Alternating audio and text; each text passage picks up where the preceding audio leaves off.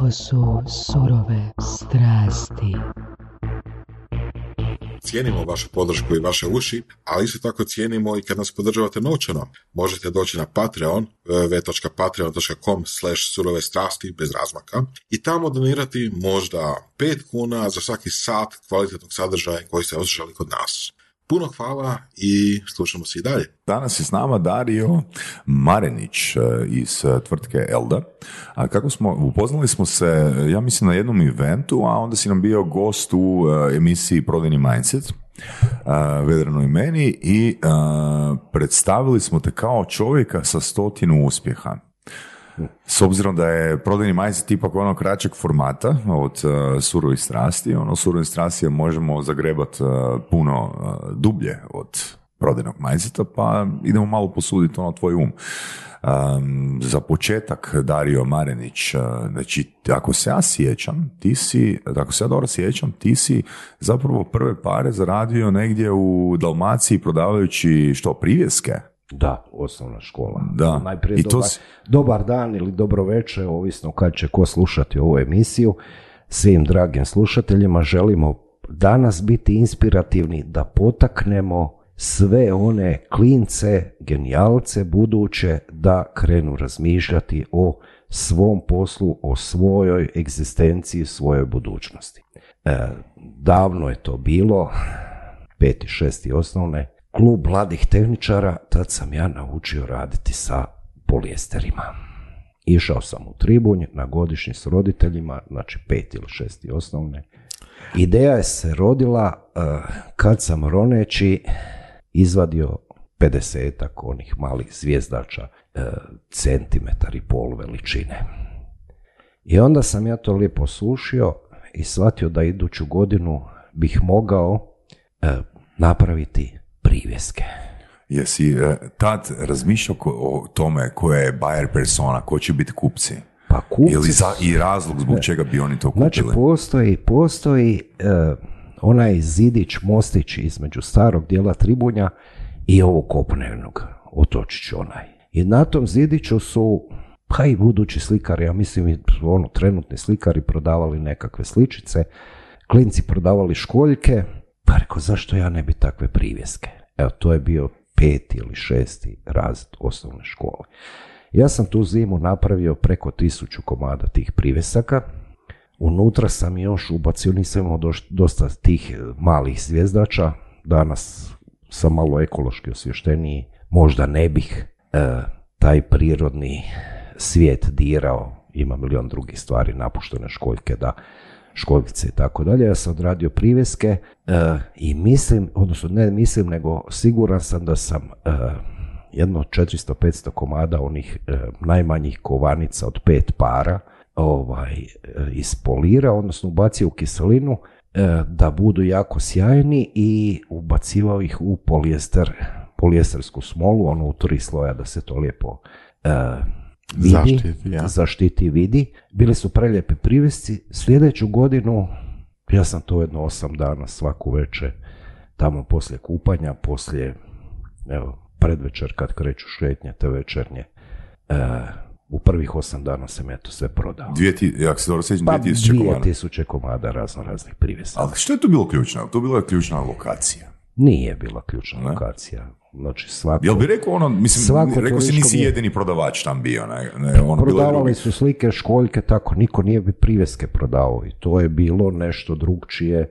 I, i bio si uspješniji u tih osam dana od ovih svih ostalih. Pa bilo mi je žao što nisam imao više Hmm. e, za prodati. Znači, to je bilo nekakva e, hrpa novčića u to doba, kao smo go, ono, u- dečkiću u koji ide u osnovnu školu, Hmm. zaradio svoj prvi nekakav novac i tako, to je bilo nešto fascinantno meni. jel.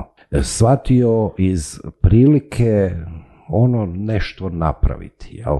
Ja jesam sin jedinac, e, roditelji su me, neću reći, dosta konzervativno, ali je ono, s ocem sam morao i poslije toga ići u, otac je inženjer geodezije bio, e, morao sam nositi trasirke. Što? Što? Trasirke, znači ono, geodetski posao, iskolčavanja i tako dalje. Ja sam dobio džeparac od, mislim, od petog osnovne, redovno e, je bilo džeparac, ali na e, tjednoj osnovi, ne dnevni. Tjedno uvijek mi je dao tjedno unaprijed i to ti to pa ti rasporedi. Nema mi doći četvrti dan i ja nemam više. Jel se A dogodilo ti da je došli četvrti dan, nisam više? ne, ne. A B rješenje, B, ono što su me naučili je davo mi je mogućnost da mogu s njim raditi. Jel? Znači u to doba jako puno je radio Fuša i morao sam nositi tra- trasirke, biti figurant. Onda sam dobio i džeparac i e, dnevnicu figuranta. Kad sam odlučio ići polagati vozački isto, najprije ono motoriće, onaj automatik sa 14 godina, ovaj, onda sam morao imati 10% svojih novaca. Otac je kupio motor i tražio 10% novaca. Kaže, ja sam ti omogućio da ti možeš zaraditi, šparaj, daj mi 10%, evo ti motorče. Ista stvar se dogodila sa 17 kad sam tražio idem polagat vozački, pa sam položio sa 17,5, 18. rođen dočekao jedva. Da, želja moja je bilo fiću u to doba, otac ga je dovezao, ali ja sam iz mogih tih dnevnica figuranta, tehničkog crtača i tako dalje morao njemu dati tih 10%. I to je Pa je ključ. super deal. Pa super deal, Bil 10%. je, no, ono, pitao me sa Na više 17 kad sam položio, kad sam položio vozački koji auto hoćeš. Kaže, samo razmišljaj kol, jel imaš 10%. Da, znači, da. otac Da, da, je da, da. ono, visoko obrazov i tako dalje, znači bi primanja su bila odlična. E, ništa nije bilo sporno, ali za što imaš? Moraš sufinancirati. To je ključ da te neko nauči e, danas Osobnim možeš. Ajmo tako reći, osobnim financijama i jednom dugoročnijem razmišljanju. A sviđa mi se taj dio da moraš sam nešto stvoriti i onda će ti se još nešto dodati. Da, evo, danas ako to vratimo u današnje doba, Europa na taj način funkcionira. Svi europski fondovi funkcioniraju na taj način. Izvoli, financiraj sve, moraš dio imati svoj, a mi ćemo ti vratiti nešto što smo ugovorili. To je, e, znači, ajmo preneti to ovu, ovu priču od prije 50 godina, meni je sad 63, to je bilo prije 50 i 45 kad sam išao polagati. Prenesemo tu priču današnje, ništa se strukturno nije promijenilo, isti recept. E, moraš vjerovati sam u sebe da si nešto u stanju napraviti, a onda će ti drugi pomoći. Nemoj očekivati ni od te Europe koje se svi zaklinjemo, neko će ti sve dati. Neće. Znanje, umjeće, upornost, to je način na koji se može e, sve te nekakve poslovne ideje, istupi u razmišljanju, znači ne, e, ja sam uvijek volio raditi ono što niko drugi ne radi. To je ključ, jedan od ključeva mog uspjeha. Niko drugi to ne radi, e to me zanima. Znači svi drugi idu, ne znam, ono poslije domovinskog rata, masovno otvaranje privatnih samoposluga ovog onog. Šta ću to raditi kad svi drugi rade? Otišao je Dario, otišao u televizijsku prodaju. Jel, mi smo to radili od 92. treće, jel, da TV Super Shop je bilo interesantno, dok meni to nije dosadilo. Kad je meni to dosadilo, a zašto mi je dosadilo? Zato što je, e, ja sam po prirodi kreativan. Mene uvijek nešto novo zanima. A TV prodaja je, ok, ako svedemo do, u banalnost, onda imamo razmišljanje, pa prodavao kruh i mlijeko ili nekakve proizvode koje se vrte kroz TV prodaju. Probali, probali, prije 14-15 godina sam opet napravio istup u razmišljanju i zanima me proizvodnja. Tu ja sebe vidim. Evo, to je, to je Znaš, ključ. znaš što, što me zanima, mislim, od te tvoje prve ideje, pričat ćemo i o drugim a, projektima, kak se rađa? Kak se rađa ideja i kak je u, u glavi, ako možeš uopće, na- naravno da je lakše ti se prisjetiti sad friških ideja, ali kak se rađa ono, e, ideja, ok, ja na toj lokaciji e, želim ponuditi nešto drugačije i e, dovoljno sam samo pouznan da znam da će, se, da će to ići, da će se to prodavati. Što, o čemu razmišljaš kad vidiš na tom mostiću tribunju a, umjetnike i ne znam, prodavače običnih? O čemu razmišljaš u tom trenutku? Imao sam neko stečeno znanje. Znači, to znanje je e, stečeno u e, klubu mladih tehničara.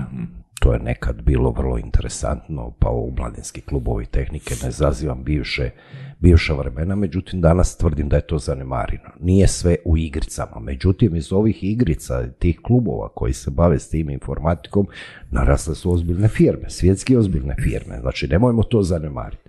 Ja sam možda fah idiot što se tiče tehnike, elektronike, tako dalje, to sam studirao, jel, to mi je struka i tako, znači tu sam možda opterećen s tim bio. E, da li to znanje koje čovjek stekne iz hobija ili kad odluči s, ne, s nečim se baviti u životu otići studirati, da li to znanje, znači ja sam si ko klinac bio sam i radio amater i e, brodomodelar. Bio sam pet godina prvak u onoj državi u brodomodelarstvu. Znači tu je bio doticaj s telekomandama, bio je doticaj sa kreativnim stvaranjem tih modela brodova tako dalje i meni je odluka bila ono hoću li ili brodogradnju, a ili elektrotehniku. Znači ono završiš gimnaziju pa razmišljaš odnosno u drugom, trećem gimnaziju što ćeš raditi u životu. Onda ipak prevladala elektronika, ali sam vidio, shvatio u tom trenutku razmišljao što raditi, da je to možda jednostavnije. E, onda se rodio obrt, prvi na prostoru bivše Jugoslavije, znači bilo je problema za, sa elektronikom. Moja prva registracija kad sam došao u ured, kako su se zvali, sekretarijat za privredu grada Nove Gradiške, e, nije bilo elektronike kao djelatnosti. Onda lista Mhm, knjige, tamo onaj referent, falilo su mu one crne e, na, na laktovima da ne drapa po stolu, lista narodne novine, službene listove, ne znaš kako se to sve zvalo, jel, u to doba, i kaže, nema elektronike. A, a moje logično pitanje je bilo da li je zabranjeno. E onda lista druge neke, pa, jel? Znači, postavljaš logično pitanje, jel? I kaže, pa nije ni zabranjeno. Koje je onda dozvoljeno, ako nije zabranjeno. E onda je, ja sam tad već napravio jednu u studentskim danima, jednu seriju ispravljača za, tad je firma se zvala Ivasim iz Ivanić grada. Radili smo punjače, odnosno ispravljače za Epla 2. To je bilo ko danas da ne znam što, koje generacije računalo neko proizvodi, tako dalje. Ovaj, kum i ja smo odradili te ispravljače. Ja sam mislio to ću ja kroz student servis, tako dalje, nekako ćemo to naplatiti, jel? Bila je serija 100 komada, to je za to doba bila Ogromno. ogromna količina. Apple 2 išlo je preko Zagrebačkog velebita prodaja za Ivasim. Ovaj, mi smo to znali napraviti. Prva motalica za Gdje ste, gdje ste učili to? Jesi to povezao sa... Hobi, hobi, ho, znači hobi, pusti fakultet. Znači fakultet, eh, ti na fakultetu, eh, na studiju čovjek treba steći samopouzdanje i treba steći znanja kako naći specifična znanja. To je ključ. E, Nemojte misliti bilo ko ovo sluša da će sve naučiti na faksu. Ja sam praktičar bio. Znači, meni, ja sam volio ono, lemilica, uzmi, nešto popravi, nešto rastavi, pa ponovo sastavi, tak, tu se čovjek uči, radi amater, to je kreativna, kreativan hobi do daske, jel? E, tu se steknu nekakva znanja. Ok, teoriju moraš imati kao podlogu, tako dalje, i tu te drilaju na faksu. Hoćeš položiti bilo koji ispit, moraš na teoriju. Međutim, mene je više provociralo praktično znanje. Što čovjek može rukama, znanjem, uz pomoć instrumenata i kad ne zna nešto napraviti, treba znati tko ti može pomoći, tko ti može preneti znanje, gdje možeš iskopirati to znanje. Znači, to su načini snalaženja. Pronaći u okruženju nešto što ti može pomoći da realiziraš svoju nekakvu ideju. Jesu to bili ljudi? Znači, e, Ljudi. To, to, jesu, ok. Da, ljudi, to ključna, ključna stvar su ljudi, e, e, pa i dan danas u poslu. Znači, ok, ne zanemarimo značaj i društvenih mreža i načina komunikacije i tako dalje, ove sve suvremene, šta nas je COVID svašta naučio, kakvi načini komunikacije, ali bez osobne komunikacije, bez osobnog kontakta. Evo, Ovaj razgovor smo mi mogli odraditi i Skype-om i ne znam čime, Međutim, evo, čekali smo nekakve termine da se obje strane poklope, da ja imam dovoljno vremena, da nisam opterećen, da mi telefon ne zvoni svaki pet sekundi ovaj, i da možemo sjesti i neobvezno razgovarati. I to je ključ. Znači, ljudski, ljudski neposredan kontakt, e, sajmovi, ajmo sad vrat načini prodajete, to ono, sajmovi su ključni. E, Za proizvode. Za prodaju proizvoda. Ključni. I dan ljudi, danas. Ljudi vole nešto probati, opipati, vidjeti uživo. Jedno je pa do 3D vizualizacija, do videa. Jedno, to je jedna priča. Međutim, ozbiljna priča se radi o ljudskim kontaktima. Kad se čovjeka pogleda u oči i kaže kad čovjek zna da je napravio vrlo dobar ili odličan proizvod, kad zna sve njegove dobre strane, ali isto tako i mane i kad realno to prenese svom potencijalnom kupcu, to je onda dugoročnost posla.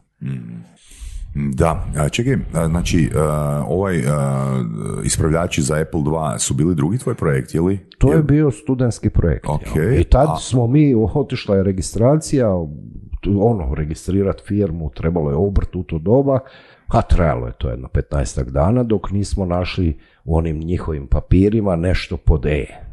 Pa se to zvalo elektromehanika, elektronike tad nije bilo. Elektromehanika, ok, meni je bio bi- bitan papir da ja to mogu fakturirati i naplatiti. Tu, tu je ono start legalnosti posla. U studentskim danima sam ja i e, rad, napravio jako puno ovih razglasa, odnosno pojačala e, po, po džamijama, ali to je ono, bio studentski posao koji je mene ispunjavao, znači ono, petak, subota, nedelja, zbriši malo s predavanja, malo odi to, zovi po, znači prvi instaliraš gratis, prvi razglas u Banja Luci kraj e, elektrotehničkog fakulteta, prvi gratis, nakon toga su se otvorilo ono 70-80 e, sljedećih džamija. Savršen posao, jel? A Dobro, ali e, što, što, što želim pitati? Želim pitati ono, kako dolaziš do tog prvog posla, do te prve prilike? Jel, jesi proaktivan tu ili se ono, to, to događa čovjek- i pa- usput? padne čovjeku na pamet, svašta padne. razmišlja. padne ti na pamet, ja bi mogu postaviti razlog sa u džamijama. Ma Da. nije baš tak. Pa e, bilo je, znači, ajmo, e, evo, ova nova tehnologija je tu, ali ajmo se sad sjetiti e, kakvi su bili e, mikrofoni e, prije 50 godina, sve žičane veze, nije bilo bežičnih mikrofona. Nije bilo dovoljno novaca, jedan šurac ili dinakord i tako jedan ozbiljni mikrofon i sad ajmo u pol koncerta Dado Topić iščupa kabel. E, ja sam imao upaljenu lemilicu iza stage i Ma da. u roku dvije minute je u roku dvije minute je riješen servis. Znači popravljeno je u roku dvije minute. Nije bilo deset mikrofona Da, da, e, da, da. rezerve. Danas bežni ovaki naki baci ga nebitno. Jel? E, toga nije bilo. Znači onaj 2M355 izlazni tranzistor na onim prvim pojačalima, ma što je to e, izgorjevalo je to, to nije bilo nekakva STK serija, Mm, otišli smo sad prestručno, neće nas slušatelji razumjeti o čemu razgovaramo, ali znači ti izlazni sklopovi nisu bili na današnjem nivou, da je to koncertna tehnika dovedena, e, da je to pouzdano, tako da. I, I onda ti u svojoj glavi stvaraš koncept. Da, ok, i- na ok. koncertima se događaju ti, ti Ok. problemi, ja bi mogu ponuditi svoju... Pa ajmo negdje, ajmo negdje nešto raditi, ovo je ok, pomiješao si hobi moj, volim rock i ne znam, evo, sad učim bas gitaru što nisam u e, to studentsko dječje doba naučio, možda ćemo nešto i svirati s nekim negdje. Ovaj, par demo pjesama je snimljeno, pa očito da čovjek Nice. mora biti Čestitam. očito da neko mora biti onako oslobođen nekakvih prizemnih stvari da može se baviti iz, ono, iz hobija. Kad ne znam što bi odradio, uzmi bas gitaru i malo uči sam. Jel? I onda kad ti dva, tri prijatelja kažu ne radiš to loše, ne radiš dobro, nego ne radiš to loše, ustraj, ustraj, znači to je ključ, ne radiš loše, namjerno sam to tako rekao, e, onda ti, to ti je podstrek, jel? Shvatiš da, eto, nema veze na e, godinu proizvodnje moju, e, da čovjek može i tu nešto ispuniti sebe, naći sebe u nekoj, nečemu za što nije imao vremena kad je razmišljao kako posložiti neke Znači, on, ja, ja često volim puta reći kad ne znam što hoću, ja znam što neću. Mhm, mhm, Znači, to je ključ. Ne moramo često put- puta znati što hoćemo, mhm. e, ali moramo znati što nećemo. Vozit ću brzo auto, to vratim evo, u današnju situaciju, toliko koliko je zapraćena kazna i to za onaj iznos za koji sam ja voljan platiti kaznu. Ali da ću voziti brzo auto, da mi neko želi uzeti vozačku dozvolu, e to neću. Znači, ništa sporno. Ok, kasnim. Dogovor je bio 12, kasnim 3 minute. 3 minute je razlog da povezeš malo više od 155, da povezeš 162, pa si na granici, ne znam, za 250 kuna, pa ok, niko te ne ulovi. Nije to veliki grijeh. Jel? E, To je način na koji, e, e sad, pitanje, ako sam dobro shvatio, e, vodi e, kako doneti odluku, Tako je, da. e, kako doneti odluku čime se baviti u životu. Da, za- zapravo, E, još, još životna situacija, znači ovo predznanje, upornost, životna situacija, nekakvi životni ili opći problemi. Ja govorim e, e, u, u, u strukturi e, tehničkog nekakvog obrazovanja, znači da me se krivo ne shvati. Jel? Znači kad čovjek ima nekakvu tehničku naobrazbu, to je preduvjet da bi se bavio elektronikom ili danas mi smo u kemijskoj proizvodnji, znači moraš nešto znati. Ako ne znaš, angažiraj ljude koji to ne znaju. Govorim s današnjeg Da, da. načina razmišljanja. Ono prije, ha, ajmo razmišljati, jel? E, ajmo se kretati među ljudima, razmišljati, razmjenjivati, e, razmjenjivati nekakva iskustva e, i slušati pažljivo nečije probleme u svom segmentu. E, tu se mogu nametnuti rješenja. Znači, ako je problem nekakvoj grupi, time, ono, doba i tako dalje, bio čupanje e, konektora, odnosno kablovi, to, ok, šta je problem? Uzmi stolić od pol kvadratnog metra, stolac, dovedi struju, upali lemilicu i čekaj da počupa kablove. Ti si riješio problem. Jesi šta u tom trenutku zaradio, ali nisi nebitna je stvar. Znači, nije u prvom, bilo mi je lijepo, Znači, to je ključ. Me, znači, jednom studentu s takvim sastavom zafrkavati se, proboraviti određeno vrijeme i tako, pff, preljepo, fantastično iskustvo. Šta smo zaradili? Nebitno. Nebitno je. Ali tu se rađa ideja da neko ima problem, ili bilo je koncerata po Savezu koji kuda po bivšoj Jugoslaviji, ovaj, koncerata takvih gdje vidiš da neko mora gore trčati i tamo hođa nekakav mora negdje e, neću reći ovaj, vikati sa, sa gore menareta i onda čovjek shvati pa ja to znam napraviti. Ja to znam, imam znanja da to napravim. Pa prvi napravi gratis.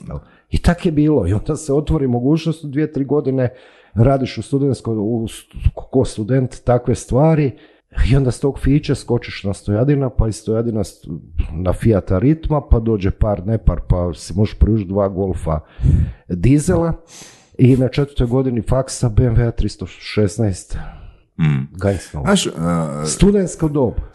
da, onaj, onaj film, uh, pretpostavljam da ste obojica gledali, uh, Slumdog Millionaire. Dobro.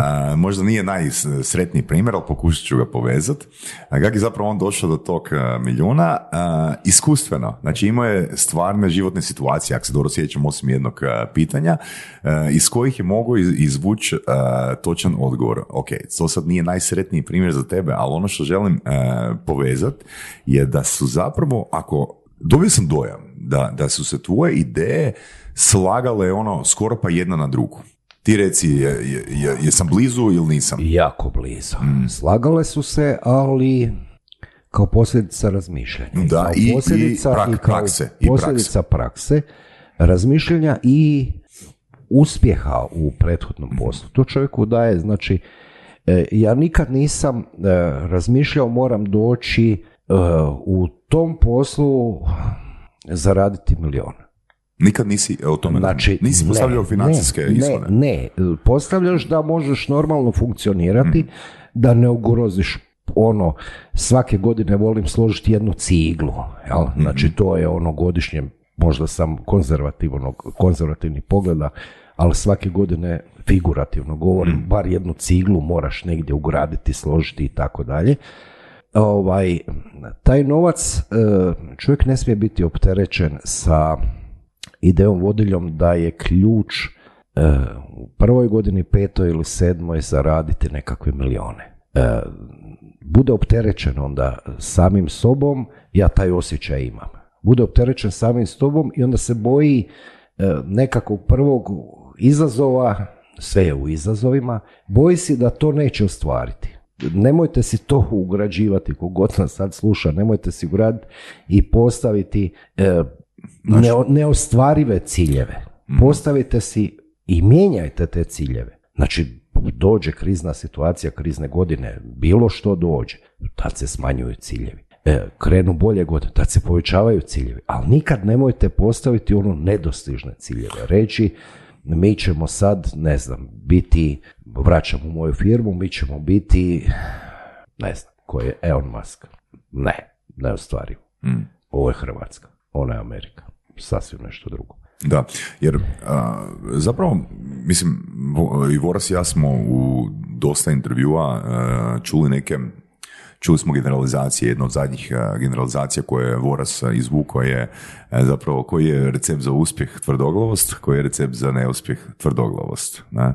A, Slažem se. I a, slično i ovo, znači od a, mišljenja stvarno ono poduzetničkih uzora poput tebe, postavljaju si visoke ciljeve, postavljaju si a, ostvarive ili ono, ako postaviš ono preveliki t- cilj, Bićeš razočaran u samog Jed- sebe, a to je jedna, najgora jedna interpretacija je ono, bit ćeš razočaran u samog sebe, a druga interpretacija bi bila, gle, a čak i ako fulaš, opet je cilj bio dovoljno visoko postavljen da čak i ako se razočaraš si nadmašio neki mali cilj. Naravno. Osobno ono što se meni, e, metafora koju si ti iskoristio, koja se meni jako sviđa je dodaj tu jednu ciglu.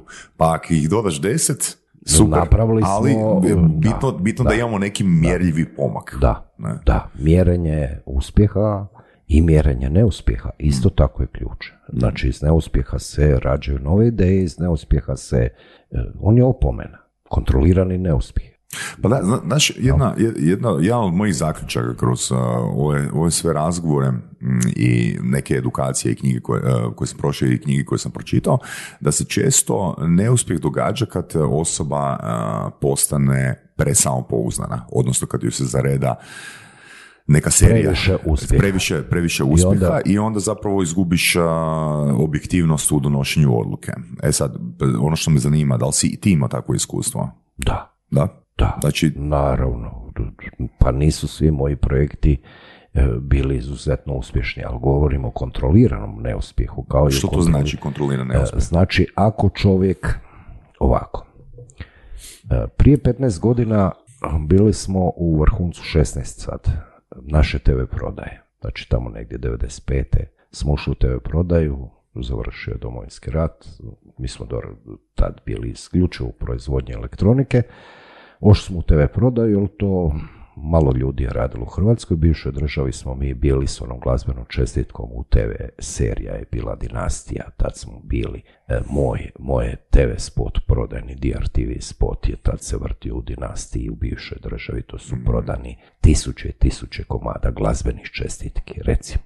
To je bio idealan proizvod za takav, za takav plasman. To je bio moj proizvod, jel? E, I onda, ok, ušli u TV prodaju, poslije rata to sve, voziš dobar auto, radi 15 ljudi, pakira call centar, prima narudžbe, tamo pakiraju. Ja zujim po kugli zemaljskoj, tražiš nove proizvode, naravno tuđe proizvode, i ja nezadovoljan.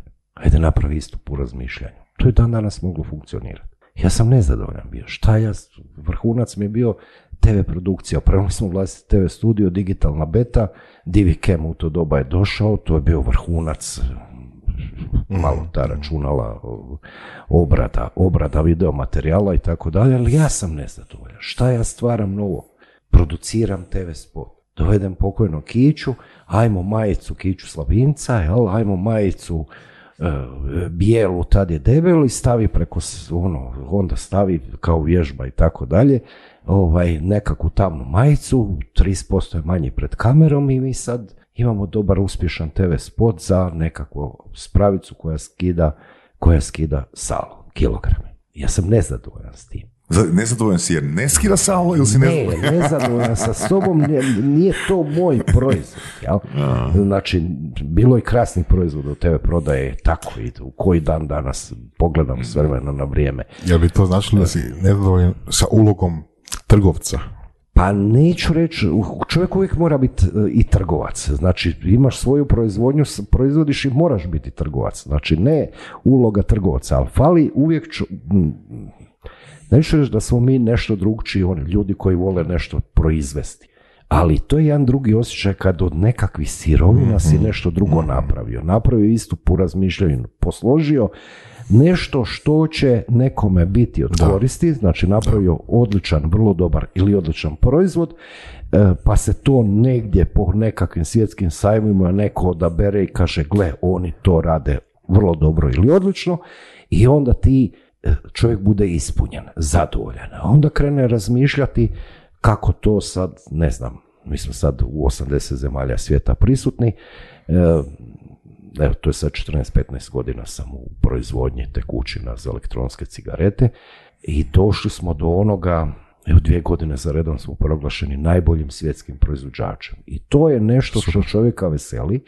E, ja volim često puta reći, ja sam iz Nove Gradiške, iz mog sela Nove Gradiške, gradi, ali ja to zovem, ko to pol svijeta nije čulo za Hrvatsku do nogometnih prvenstava, ovaj, a kamoli za Novu Gradišku, za Zagreb, za Hrvatsku ne znaju, i ti sad radiš svjetski proizvod. To je veselje, tu čovjek bude ispunjen. E onda krene razmišljati kako automatizirati proizvodnju, kako robotizirati, kako izvući onih 2% dobiti s automatizacijama, s ovim, s optimizacijama, sve što danas je moderno reći, softverima, tako dalje, kako tu dobit, dobit povećati, ali ne na uštrb radnika, ne na uštrb nego e, nutarnjom organizacijom, e, povećanjem energetske učinkovitosti, znači to su modaliteti jel, na koji se može i tih 2-3% koji mhm. čovjeka vesele. Onda si, kad se vratim u moje razmišljanje, onda si možeš priuštiti bolji auto, pa to čovjeka veseli. Jel, znači, priuštiš si bolji auto i to je moje nekako unutarnje zadovoljstvo, pa zato radim.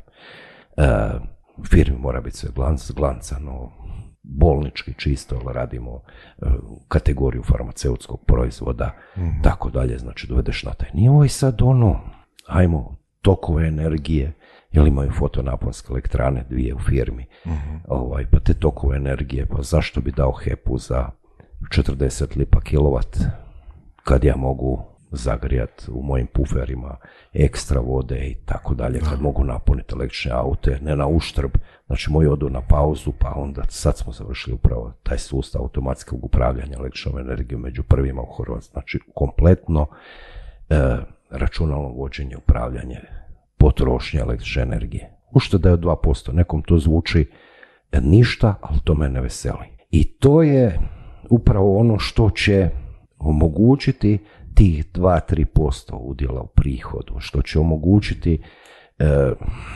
povećanje e, novih proizvodnih kapaciteta, broja zaposlenih, tako dalje. To, te sitne stvari. E, došli smo u ideju što raditi, znači ja uredno posjećujem e, par sajmova po kugli zemaljskoj dan danas, znači u Las Vegasu je u siječnju Consumer Electronic Show.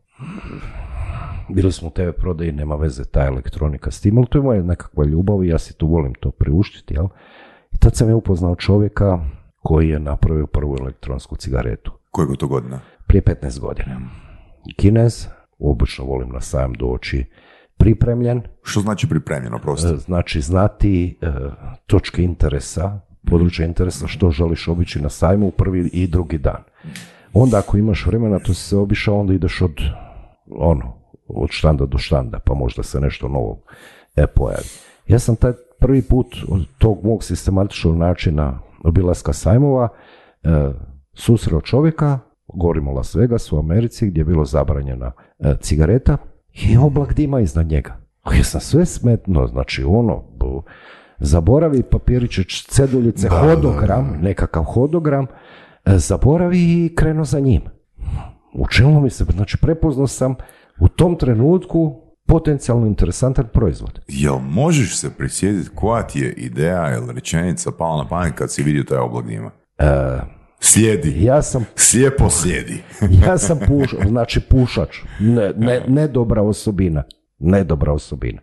Znači, zapalit ću i lulu, i cigaru, i cigaretu, i elektronsku cigaretu gdje ne smijem ovo troje. E, slijedi čovjeka. Znači, oblak dima. Znači, po ono sajam uh, gdje nema teoretske šanse da neko nešto zapali, pa je State Building u, u, u New Yorku, sjećam se dole, gledaju koluđake, pušače koji pred ulazom u nekakve pepeljare ovaj, uh, puše i odbacuju od opuške. Jedan put oblak dima na sajmu, kontrast neviđen. Šta je to? La svega šta je to? I hajmo sad za njim, hajmo pokrenuti u razgovor, hajmo što, što je to, jel, prvi moj dodir s elektronskom cigaretom. Da, zadnji dan ja sam trebao ići u Nashville, imam familije u Americi, Nashville točnije u Bowling Green, drugi ili treći dan sajma. Sajam obično traje četiri ili pet dana. Čovjek je donao iz Kine desetak uzoraka. Ja sad postavim se na glavu, hoću taj uzorak.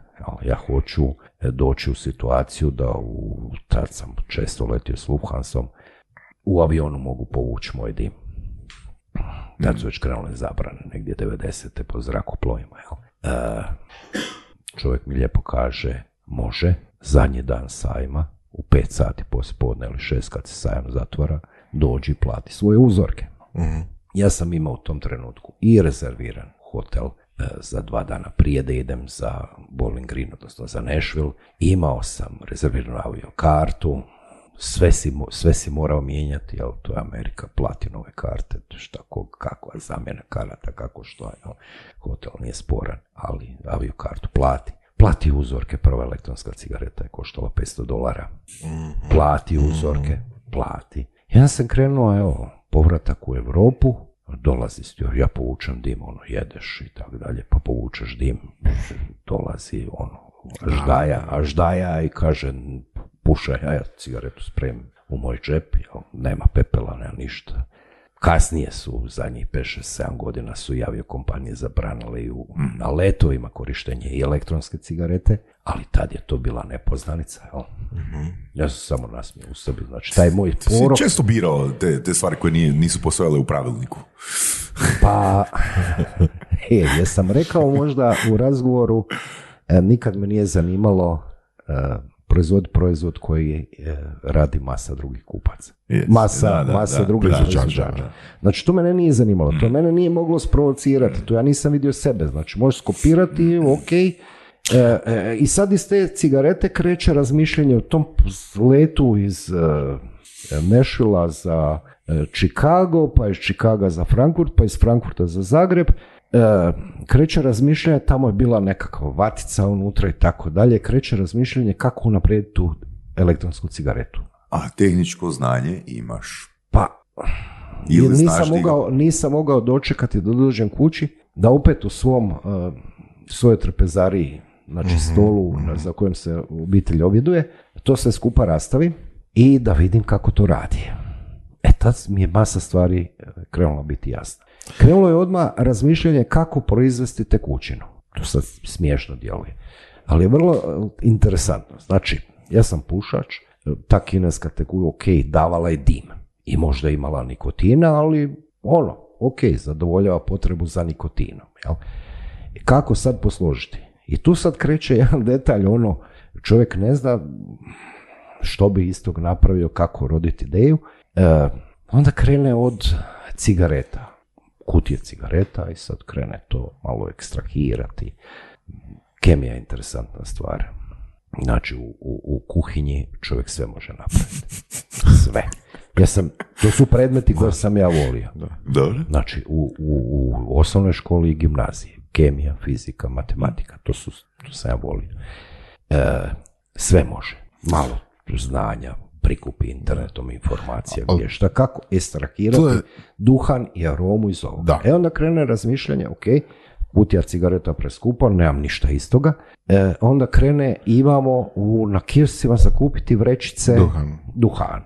Opet malo skupo trošan i tako dalje. Ali to što opisuješ, to je u principu da Razvoj rekli- proizvoda. ali prije toga reverse engineering, odnosno Dobro. prije toga analiza postojećeg, Tako odnosno je, apsolutno. i, i u neki ruku rekli bi to kopiranje. Pa nije kopiranje, znači, da, moraš iza, znači, pa nećemo sad raditi ovaj mix pult, evo ga tu ispred nas, ili e, ovo predpojačalo mikrofonsko, nećemo, pa hajmo napraviti bolje. Hajmo sa, sa napraviti bolje, osjetljivije, tako dalje, šumove trebamo nekakve pokupiti, pa ćemo napraviti nekakav uređaj. Ali moramo izanalizirati što je neko do sad napravio, pa nećemo raditi istu stvar što je neko napravio. Nikad, e, znači kotač je davno izumljen. E sad, da li je nijansa aerokotač za električna vozila ili je nijansa drveni kotač. Vrlo mala je razlika, ali da neko nije analizirao što radi e, drveni onaj kotač iz... Da, ali ono što je Boris rekao, čisto da pokušam povezati, znači reverse engineering bi bio isključivo u cilju ono kopiranja, ali tvoja, ako, ako sam... Unapređenje, E, e, ključ to, to, znači unapređenje. ključna riječ je unapređenje. ključna riječ je unapređenje postojećeg proizvoda. Znači ne, znači nivo um, tog, ajmo nazvati kopiranja. Ja bi se vratio prije 40 i ko, 45 godina moje studentske doba, e, znači ona maršalova pojačala. Pa ajmo u glinamolu ili ne znam čemu otisnuti ono maršal, sve se moglo, na, ali osim ovoga, i onda to izlit u polijesteru, bijele boje. To je bilo čisto kopiranje. To je kopiranje, da. Znači, to je to, uzmi Maršalovo pojačalo u ono doba, odi u radio Kaliku u Trst i radio Trijeste u Trst, kupi zvučnike, kupi izlazne tranzistore, namotaj transformator i skopiraj isti proizvod. Ja bi se usudio u mojim studentskim danima bio iste kvalitete kao i originalni proizvod. Po, čak i ta, i ta markica Maršala je bila, ali, ali to su studentski dani. To je Ne, išao sam ono- u drugom smjeru. Ne, ne u smjeru tome da li je tehnički kopiranje ili nije kopiranje, nego više u smislu odabira proizvoda. Jel, ok, znači, vidjeti prvu, jednu od prvih elektroničkih, elektroničkih cigareta, ok, ali to znači da već je neko to napravio, znači da tržište već ono postoji, očito je da ljudi to žele koristiti, barem neki, Jel, pos, tako jel dalje. tržište? Ne, Ili, prije 15 godina on je prvi put izložio na sajmu u Las Vegasu, na sajmu elektronike taj proizvod i on je gradio svoje tržište. znači nije postojala nikakva za- baza kupaca. Ne, ne, ne, ne. Znači, Znači, od ne, nije, nije bilo očito da će pušači preći na to. To hoćeš reći. Ne. Znači, on je Znači, imao prototip neki.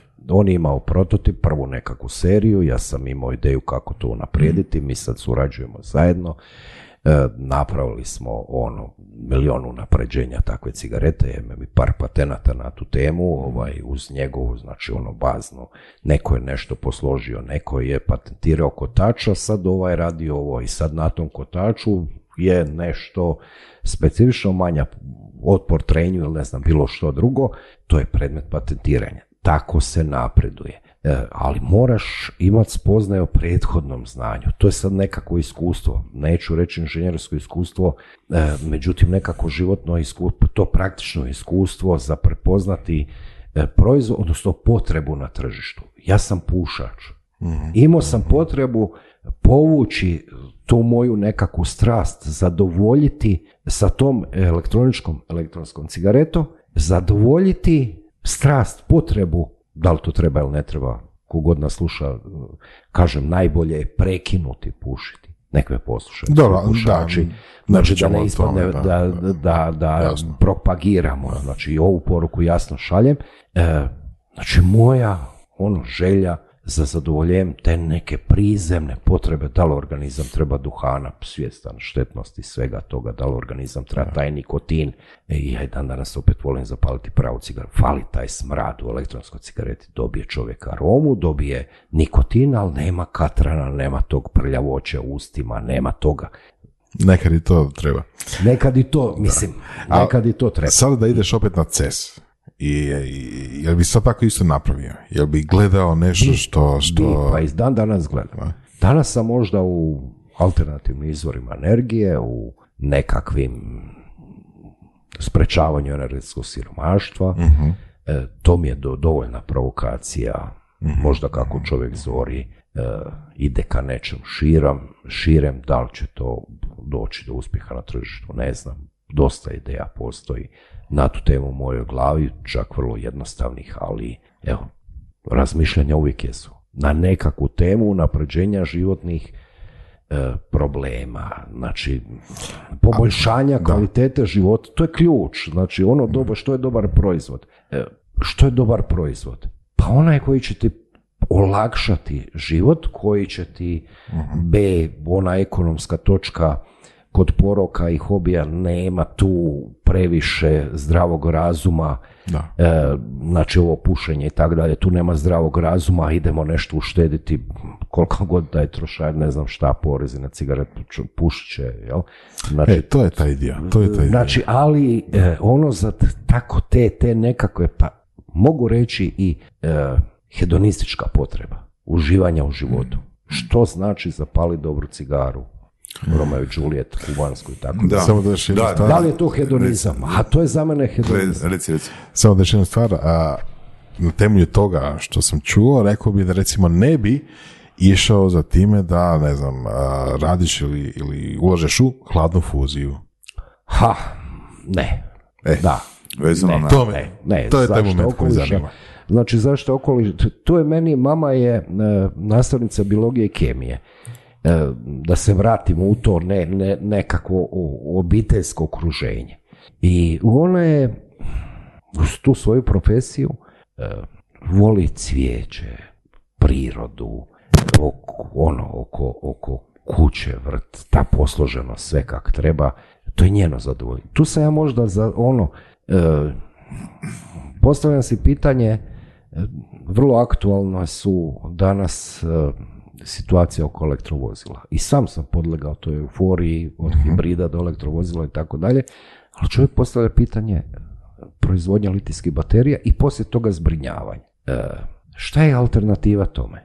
Alternativa tome je vodik. Mhm. Da, slažem se. Da. Znači, ako govorimo o tim novim tehnologijama, da li kad krenemo od Zadra sjeverno prema Paklenici ima dovoljno prostora za nekakvih 20 megavata fotonaponske elektrane? Tvrdim da ima. Mhm. Ovo ljeto sam bio tamo i tu i, Da. tu i tamo neki poskok hoda po tom zemlji. To je, to je podatak koji sam htio, htio Ovaj, prenijeti. i- Znači, fotonaponske ćelije da, na solarne elektrane ajmo da, ali sad- recimo hladna fuzija ne. Ajmo To to, sad sad dio- vratiti. Ajmo to sad vratiti Da. taj bogom dani prostor u jednu ideju IPO-a m, da moja mama sebi može priuštiti 3 kW jel, dio elektrane od 0,001%. E, evo sad prvi put javno iznosim tu ideju, razmišljam o njoj. E, znači nekakvih 10 20 megavata, to je ozbiljna proizvodnja, cijeli grad Zadar i kotari, ravni kotari, riješiti pitanje navodnjavanja pumpi zato.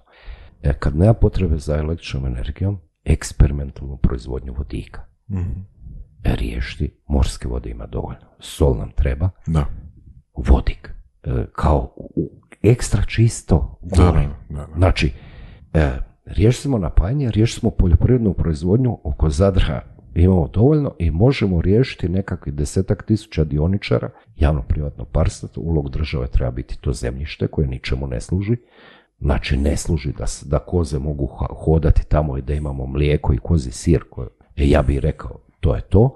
E, sa sjeverne strane, ono, velebitska strana, vjetar ne može odneti, ali tamo nikad vjetar ništa nije napravio, za razliku od dole prizemno uz more.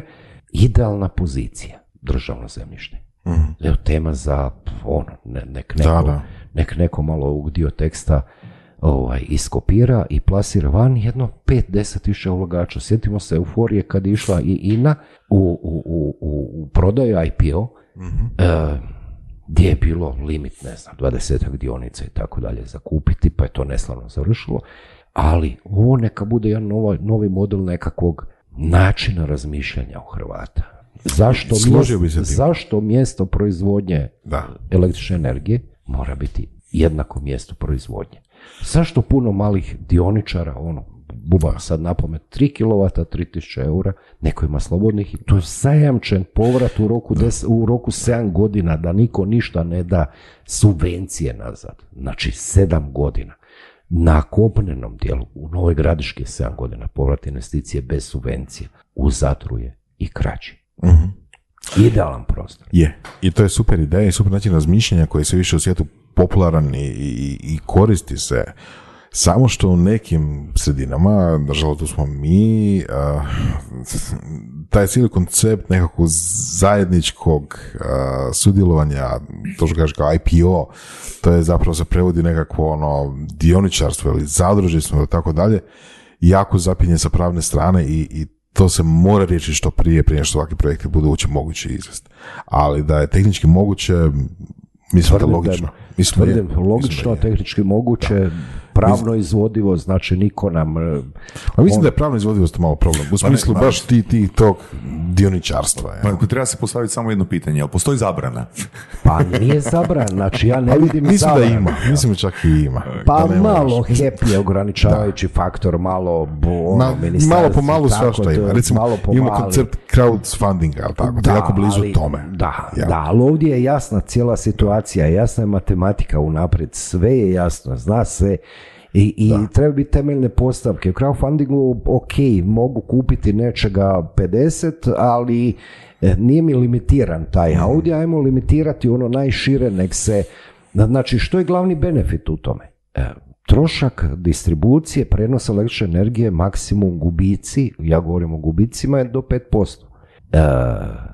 Znači, Jasno je. krajevi e, siromašni električnom energijom, insolacijom, tako sunčevim i tako dalje, makar je Hrvatska u besprekornom položaju odnosu na ostatak Europe, e, znači možemo imati iz e, moje nove gradiške 10 u dioničara, ajmo ih tako nazvati, sa 3 kW i on grije se i hladi preko ljeta, klimatske promjene, svjedoci smo svi, svi toga, nama treba jednako energije za hlađenje kao i za grijanje. Da. Nemojmo zanemariti, govorimo o kvaliteti, kvaliteti života, znači i to zaslužujemo u 21. stoljeću, znači ne zaslužujemo da se preko ljeta e, preznojavamo i tako dalje, znači govorimo o kvaliteti života, neko će reći sad ko me sluša, "Puh, pusti ga kraju priča, ono, ne treba klima ured preko ljeta, za bilo koji posao ne može se raditi na plus 30, odnosno plus 40, i tako dalje. E, I to je način na koji bi se mogao tako ponovo nekako to što nama fali, gledajući općenito.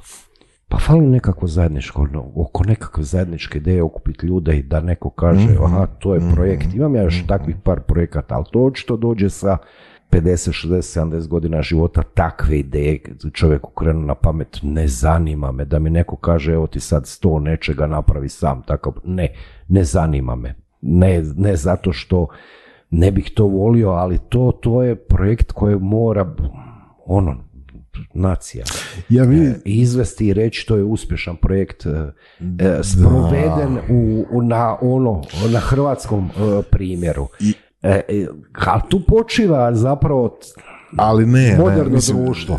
Teoretski da, te, i najefikasnije to radi država i sve skupa, ali mislim da trenutno to mora početi od malih, uh, od, od malih uh, instalacija, malih ono, pokušaja zadruge od 5-6 ljudi pa onda dalje. Recimo da se napravi model da neko može copy-pastati dokumentaciju i ono uvjete nabave i sve skupa, pa ne znam, sad u ovom selu njih pet se okupi, pa u onom selu se njih pet okupi, pa u onom selu njih pet okupi, pa samo copy pastaju, znači i, i, i, i šeme spajanja, i dobavljače, i dokumentaciju za projekt i sve skupa, pa se to samo kopira.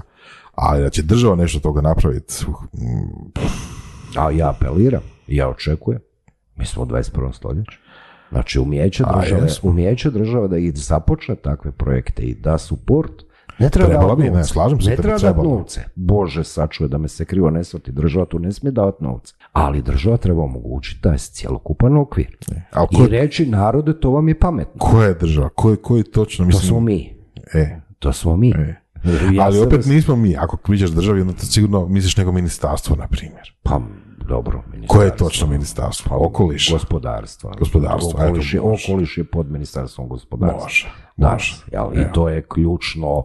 I sad Čak ministar, tu ne bih... Pa ministra treba zaintrigirati za takvu ideju. i šta on može? I ministar sad sutra kaže, evo, to vam je odlična ideja, narode, evo, radite. Pa može okupiti, za takav projekt treba, čovjek treba 20 ljudi, ne više. Za ta, vođenje takvog idejno do projektne dokumentacije. To nije e, veliki novac. E, to je ideja čak i poslovnih anđela, malo ćemo i tamo dotaći. Ovaj.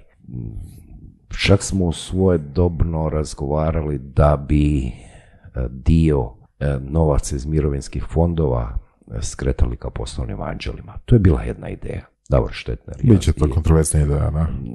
ok, da li mirovinski fondovi trebaju ulagati u Fortenovu ili Da, da, apsolutno je to I ne, ja, problematično. ja postavljam pitanje e, gdje je manji rizik. Mhm.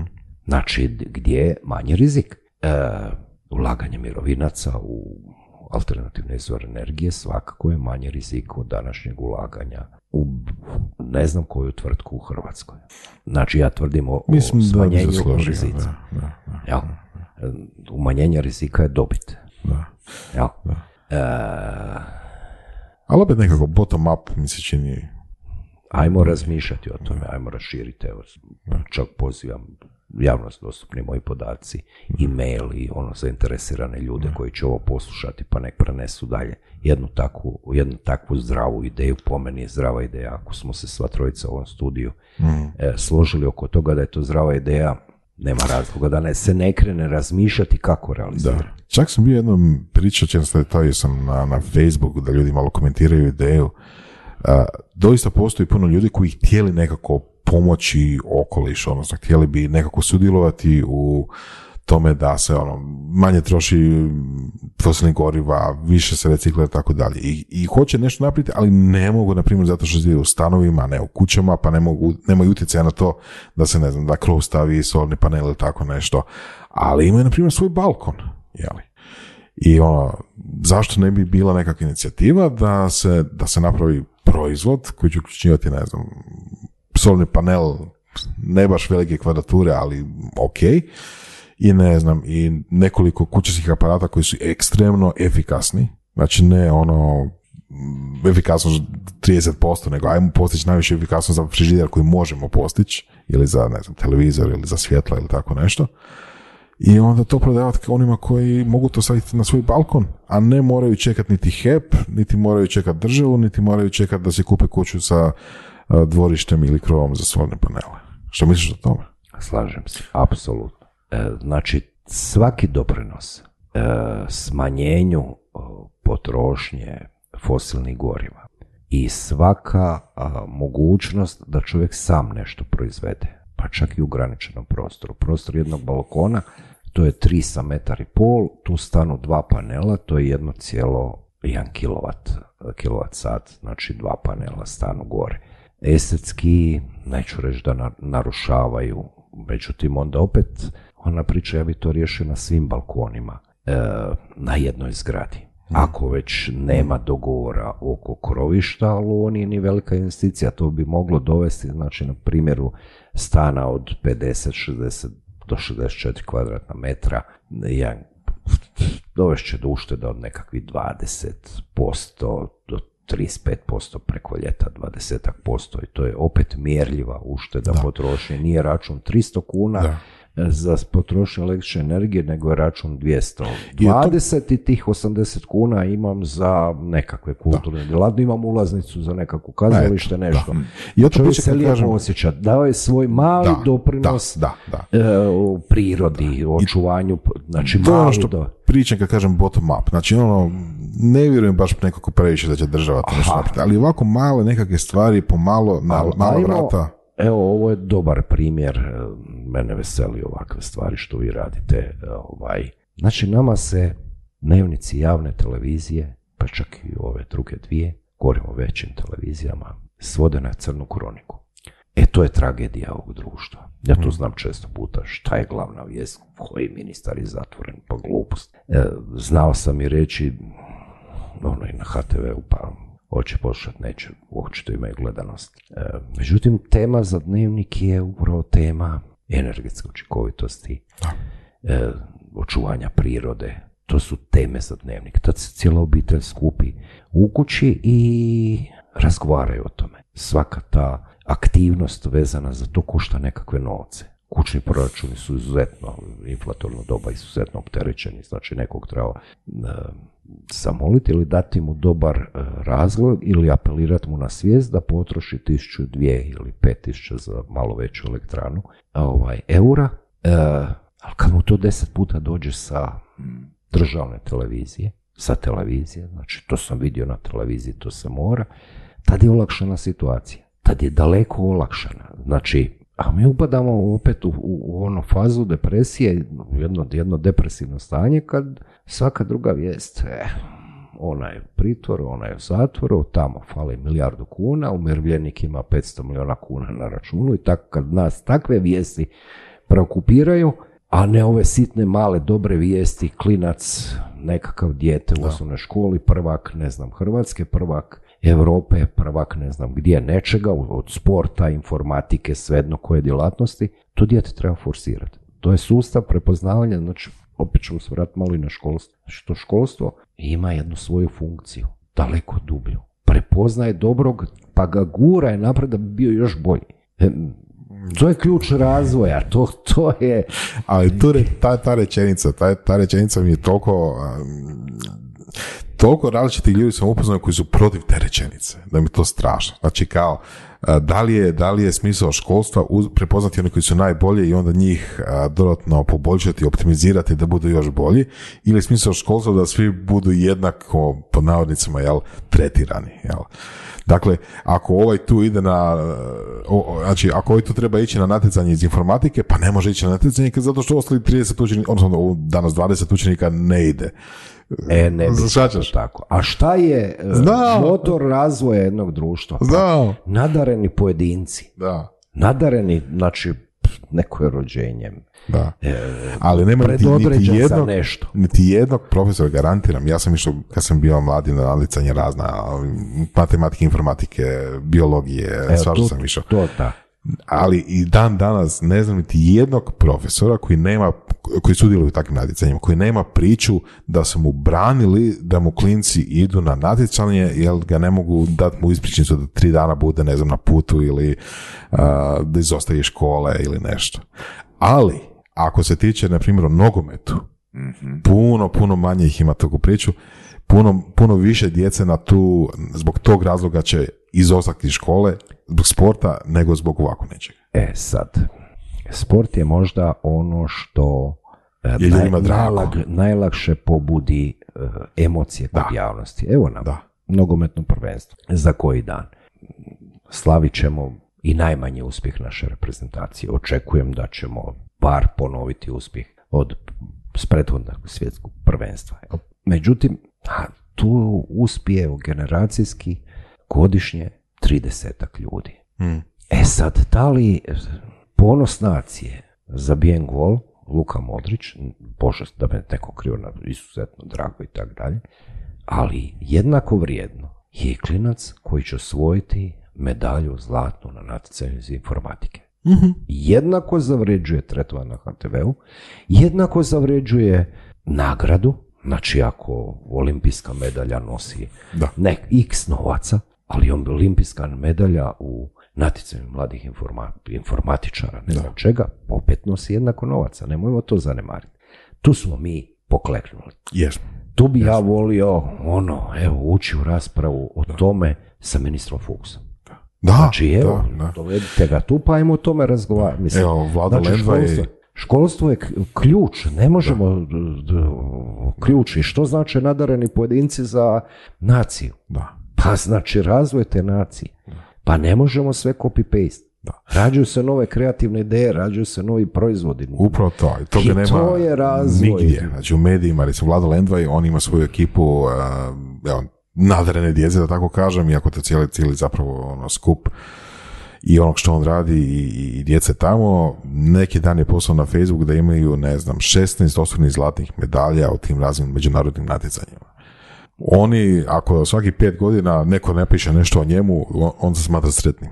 Jel? Da, pa evo, primjer tehničke ali brojke, ali brojke su tu, znači a, ja ne pratim nogomet, ali ako smo mi pobjedili Njemačku, ja ću gledati dnevnik i ponovit ću gledanje tog dnevnika i ponovit ću gledanje tog istog dnevnika, ono u Da, drugim da. terminima. A velim, nije, nije mi to vrijednost. Ok, ali sada čujem da je neki klinac osvojio ono, ne znam, Ja zlatnu se medalju iz matematike, neću, je, veseliš se, ali Ali nije to to. Nije to to, je, nije, nije- znaš, jer velim, gle, e, ne, ne razumijem se stvarno u, u taj dio, ali recimo sad država koja daje poticaj za električna vozila. Da li bi država davala poticaj za električna vozila e, da se već nije stvorila neka kritična masa ljudi koji su korisnici tih e, električnih vozila? Ili da li država može razmišljati ono o panelima ukoliko se ne stvori ta kritična masa, ono je Vora, Vora, Vora skrenuo pričat o tome da, sva, da, da, da ne znam, 100.000 korisnika samostalno, znači o svom, svo- svo- investicije, ono to krene postavljati po svojim balkonima. Jer s nogometom se mi lako možemo poistovjetiti. Ne, svi smo udarili loptu, ali sa uspjehom iz fizike, iz matematike se ne može baš svako lako poistovjetiti. Pa u tome i i je broj- problem. Jasno. A u da. tome i je problem. Znači, svi smo udarali loptu, i ja sam, jel? E, ali čovjek odabere u životu nešto čime će se baviti, pa onda odabere, a tu je bitno i to, to nekako đačko usmjerenje, ta nekako osnovno školsko, te nekakve van nastavne aktivnosti, gdje koga ovisi o profesorima. Profesori nisu stimulirani, nastavnici i profesori nisu stimulirani da nadarenu djecu guraju, jel? Znači, ja sam bio član školskog, ostalo mi je upečatljiva jedna slika e, član školskog odbora u Novoj Gradiškoj elektrotehničkoj školi. Vrlo ozbiljna stara elektrotehnička škola sa, koja je dala jako puno inženjera poslije toga, e, direktora firmi od Digitrona i tako dalje. I je došla direktorica koja je zalutala na to radno mjesto profesionalni knjižničar. Znači ona je završila pedagoško akademiju, ili ne znam što, filozofski. Ona je knjižničar. Ona je direktorica elektroškole. I ona je forsirala litranu. I oduče na prvu sjednicu školskog odbora i postavim, ono, slušam o uspjesima, bili su treći u Hrvatskoj. Znači, govorim o elektroškoli u Novoj Gradiški, ne o gimnaziji Novoj Gradiški. Treće mjesto u Lidranu, u Hrvatskoj, elektroškola. I sad ja kakav sam ono, tak dalje, sjedio sam, ne znam, drugoj, trećoj klupi, jel? Klopim ovako, dlanovima i kažem, čašu vode molim. Da neko prepozna asocijaciju na robotski govor. Ili ja sam u toj školi očekivao da će nekakav robotić na pljesak, na stisak gumbića dovesti čašu vode. To ne tacnu robot, a ne da pričam o lidranu. Tad me krenula ono, unutra sam bio bijesan, što mi o tome ne razgovaramo, ne omalovažavam. Ali djeca su završila u elektroškoli zato što imaju takvo određenje. Žele se baviti elektro, a ne lidranu. Tri godine je trebalo da se ta ravnateljica dočka mirovine, ode na drugo radno mjesto, tako dalje, da dovede Da se riješi. da, nije ona bila problem. Problem bio oni koji su nju instalirali na to radno mjesto. Ona drugo nije znala. Njena životna provokacija je, ne omalovažavam, volim čitati, tako dalje. Ali to nije osoba za to mjesto. To, Da. elektrotehnička škola nije škola za takvo mjesto. Za takve aktiv... Ono je, ko baš to želi. Sušti primjer je tehnička škola Sisak, profesor Sovski, Stevče, prve utrke klinci što su radili ova elektrovozila, tako dalje. To je Siska krenuo. Ovisi o pojedincu. Da. Taj pojedinac je ključ. To je to. On je zauspio zainteresirati javnost u Sisku, škole, župana, ovog, onog, to sad, znači, ono i financijska po- podrška i tako dalje, nekakvoj van nastavnoj aktivnosti. Međutim, jedan od njegovih klinaca završio elektrotehniku i završio kod, e, e, kod, e, u, u- u- kod Maska u Tesli. Vrlo visoko je danas. Klinac koji je vozio prije 10-12 godina na autić na struju po ulicama Siska. Gdje je završio? A zašto mu nismo omogućili okruženje u Hrvatskoj da on ostane tu? A on je otišao u high Pa eto, trebali su ga slati na Lidrano. Očito. Jel, eto, eto, to su, o tome mi moramo razgovarati. To su teme za dnevnik HTV-a, izravno. Iz, to je tema. Uspjesi tih klinaca, elektroškola, svih drugih tehničkih škola, koji trebaju takve generacije koje će nas naučiti kako stvarati. Meni, novo. e, sorry, budem Ne, reci, riječi, ali a, isto tako me jako zanima, mislim, ali nije to samo naš problem, recimo, a, super je primjer, znači 60-ih, 70-ih godina, pa dobro i ranije, 50 recimo u Americi, kada je bio onaj hype da svi rade a, makete raketa, jel? Onaj klasični nekakav primjer, znači američki nekako predgrađe i ne znam, obitelj sa ono, bijel- bijelom kućicom, Apollo- sa a- e, Apollo serija, ima, ima djecu i sad ono, ono djeca sastavljaju neku raketicu i šalju u svemir, a, hoće biti astronauti, pričaju o tome, ne znam, ono, kolika je temperatura u svemiru, la, la, la, la, šalju, ne znam, hrčke u raketama i tako, neke stvari. Znaš što mislim? Da, I to je kod njih bilo, a, generiralo nasu. Znači, taj, taj mindset je ono, ok, je mim, da, ali mislim jedno drugo je naravno bio feedback, pa tako jedno drugo, ali to je njih uh, smislilo na mjesec. Ta, ta generacija i taj uh, Entuzijazam. entuzijazam. Danas u Americi ne smiješ kupiti maketu rakete, to sam nedavno čitao na nekom forumu, zabranili su, znači kao previše opasno za djecu. I recimo isto tako ne smiješ kupiti, isto tako stereotip u to vrijeme je bio onaj chemistry sets, znači oni, oni setovi kemikalija za igranje za djecu, pa ne znam, spojiš nešto pa promijeni boju, pa ne znam, pa kipi, pa nešto. I to su isto zabranili, isto opasno za djecu. Znači, a, ne samo da kod nas ne možeš šajati takve stvari, nego više ni u Americi, nažalost. E, Evo ja se sjećam svojih tije tako tih kreativnih igračaka, one meha kako se zvala tvornica iz i u Izoli mehatronika ili tako nekako. E, znači bio je jedan komplet, e, ja sam se jako puno igrao s tim u prva 4-5 razreda osnovne škole. E, Znači složiti svoj prvi elektromotor, sa razumijevanjem složiti tako tih nekakvih detalja. Ja ne vidim, sad Njemci imaju jednu tvrtku koja se zove Fisher, koja radi tako te edukativne igračke.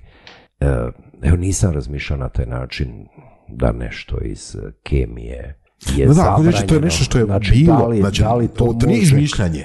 Da li to može štetiti djeci, pa ako uz mentora... Sve može štetiti. Sve može štetiti. Vilica i naravno. nož. Evo, šaraf u zidu, vijak u zidu, pa ga može pojesti i tako dalje. Znači, ne možemo na taj način. Naravno. Ovisi o roditeljima, roditeljskoj ulozi, uloz, ono, tako, mentora, opet, opet se vraćamo u školu, jel? E, fali nama to domaćinstvo i taj tehnički odgoj. E, Pa fali- ja sam fali nam- ge- genera, ono, ne znamo zašto gumb, Fali nam entuzijazam da, da hoćeš znati zašto, zašto gum, zašto raketa, zašto, šta će se dogoditi, raketa? ne znam, hrčku kada ga pošalješ na mjesec. Ali ne, ali ozbiljno, znaš. ostaće bez kisika na Da. 5-6 tisuća metara na- nadmorske visine, ostaće bez kisika. jel? To su se nas učili, e, te male, e, mi smo imali te klubove tehnike, tamo je bio jedan nastavnik koji se zvao Miro Varga. E, on je mene naučio evo tim elementima tehnike i tako od četvrtog osnovne. Imao sam tu sreću da sam mogao otići u taj klub mlade tehnike, tako se to zvalo, e, klub mladih tehničara KMT pri, pri to je osnovna škola bila, mama je radila u školi, pa je to bila nekakva protekcija, ali kao od petog razda su primali u te slobodne aktivnosti, danas je to van nastavna aktivnost, ali se to tako zove, ovaj, da sam od četvrtog osnovne mogao, to je bilo u podrumu osnov, prve osnovne škole u Novoj Gradiški, taj čovjek je živio za tu školu za nas klince koje je naučio od luka i pilice do slaganja sitnih elektroničkih uređaja, do kako radi elektromotor, do mog brodomodelarstva, do radioamaterizma, do svega. Znači, bilo je tih sekcija. E, taj tehnički odgoj je zanemaren.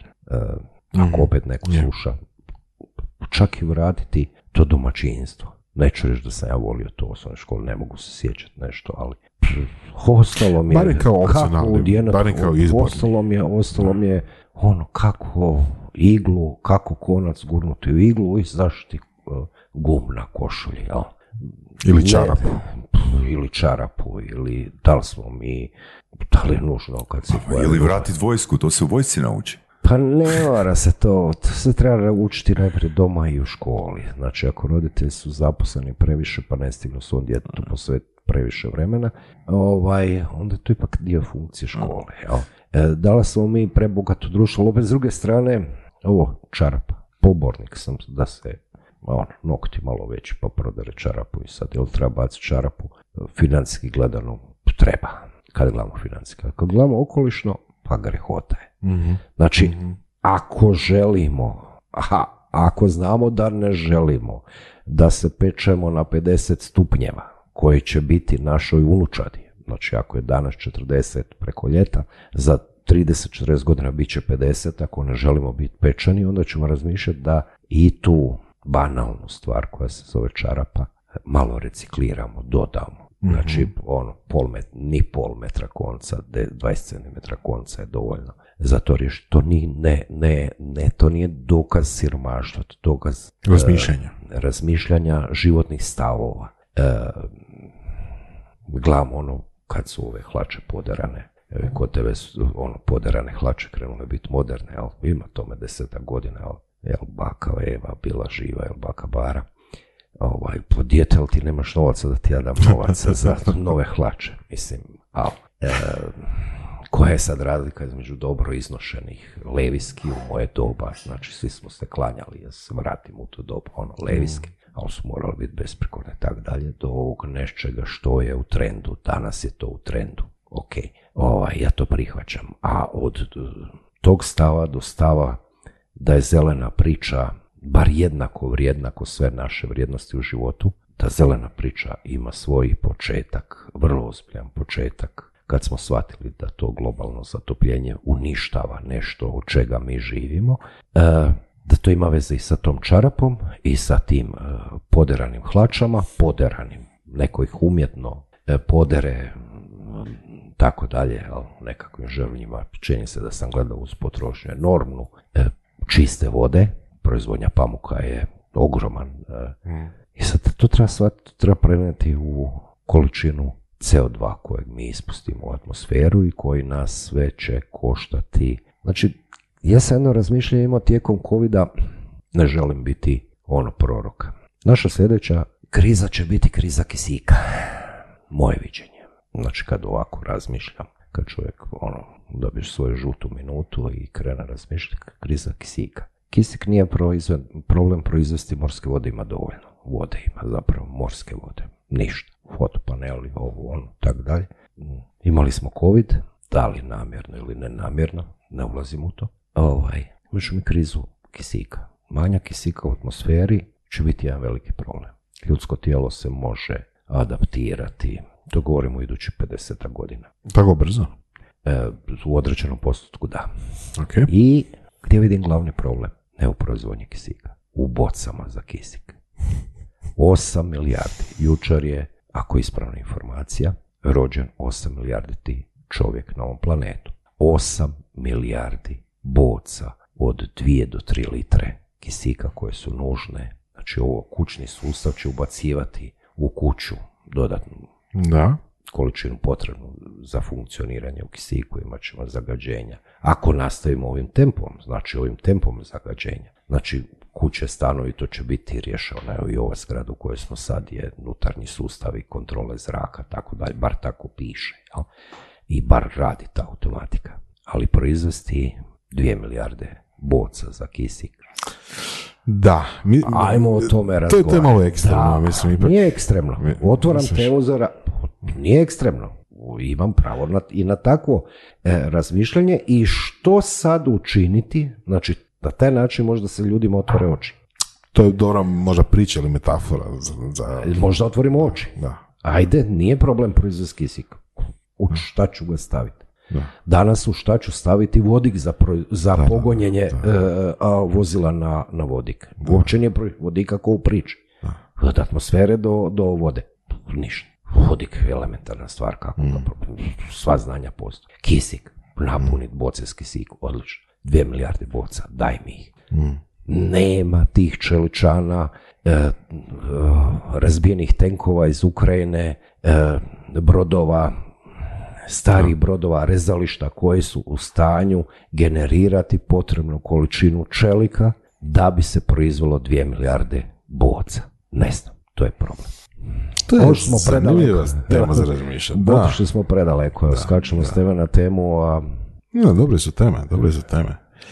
Jer u principu naprijed bilo šta za veliku količinu ljudi je problem.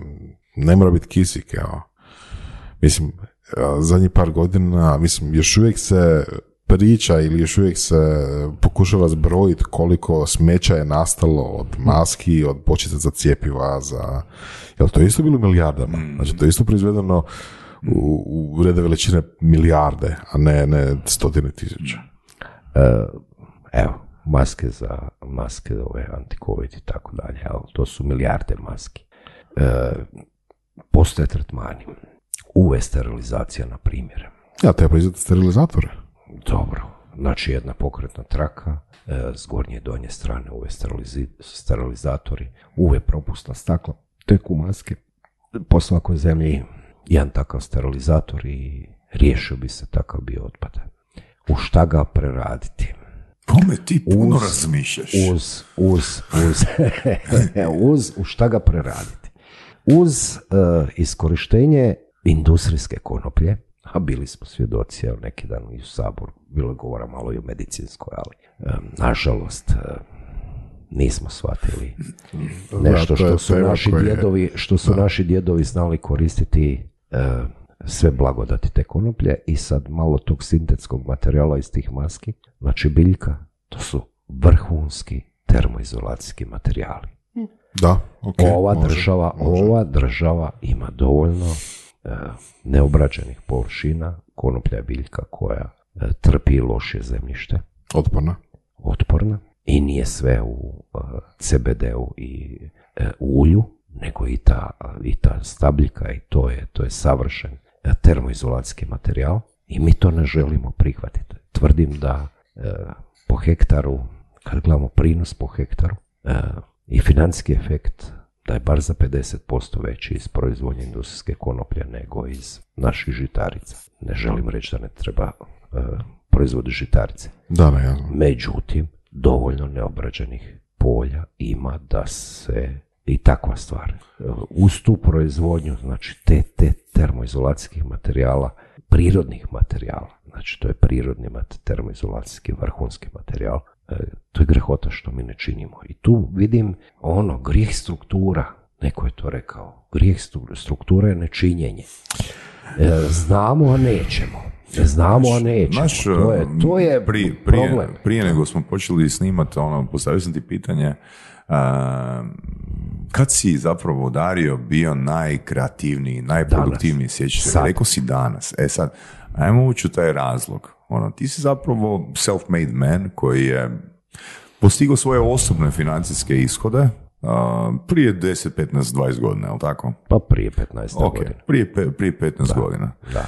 I zapravo ti si ono stavio ono kvačicu na, na, na ajmo reći, svoje zadovoljenje potreba da bi, oslobodio, da bi oslobodio svoj um da kreneš razmišljati ono o drugim problemima koji nisu isključivo rješavanje problema za sebe i za svoju obitelj, čak niti za svoju ono užu okolinu, nego za ono više, uh, više vrijednosti. Pa evo mi smo tu dotakli sad dvije teme. Da, ja, ja taj, mi možemo dotaći desetak tema Da. takvih koje se vrte po mojoj glavi. E, da, čovjek mora mm, doći u situaciju da e, ne razmišlja, dolazi prvi, treba isplat plaću, to je nešto normalno, da dolazi, ne znam, deseti u mjesecu, kad, su- ja to ni ne znam kad je, ovaj, kad treba ismiriti PDV, obveze na te pla, tako dalje, znači to je normalno, dobavljače, sve to po redu, hodati jedan posao, ali to opet, kad analiziram, kad je to, kad je e, u proizvodnji otišao na globalno tržište, kad je disperzirao rizike, a tu još je jedna, jedna, jedna poruka,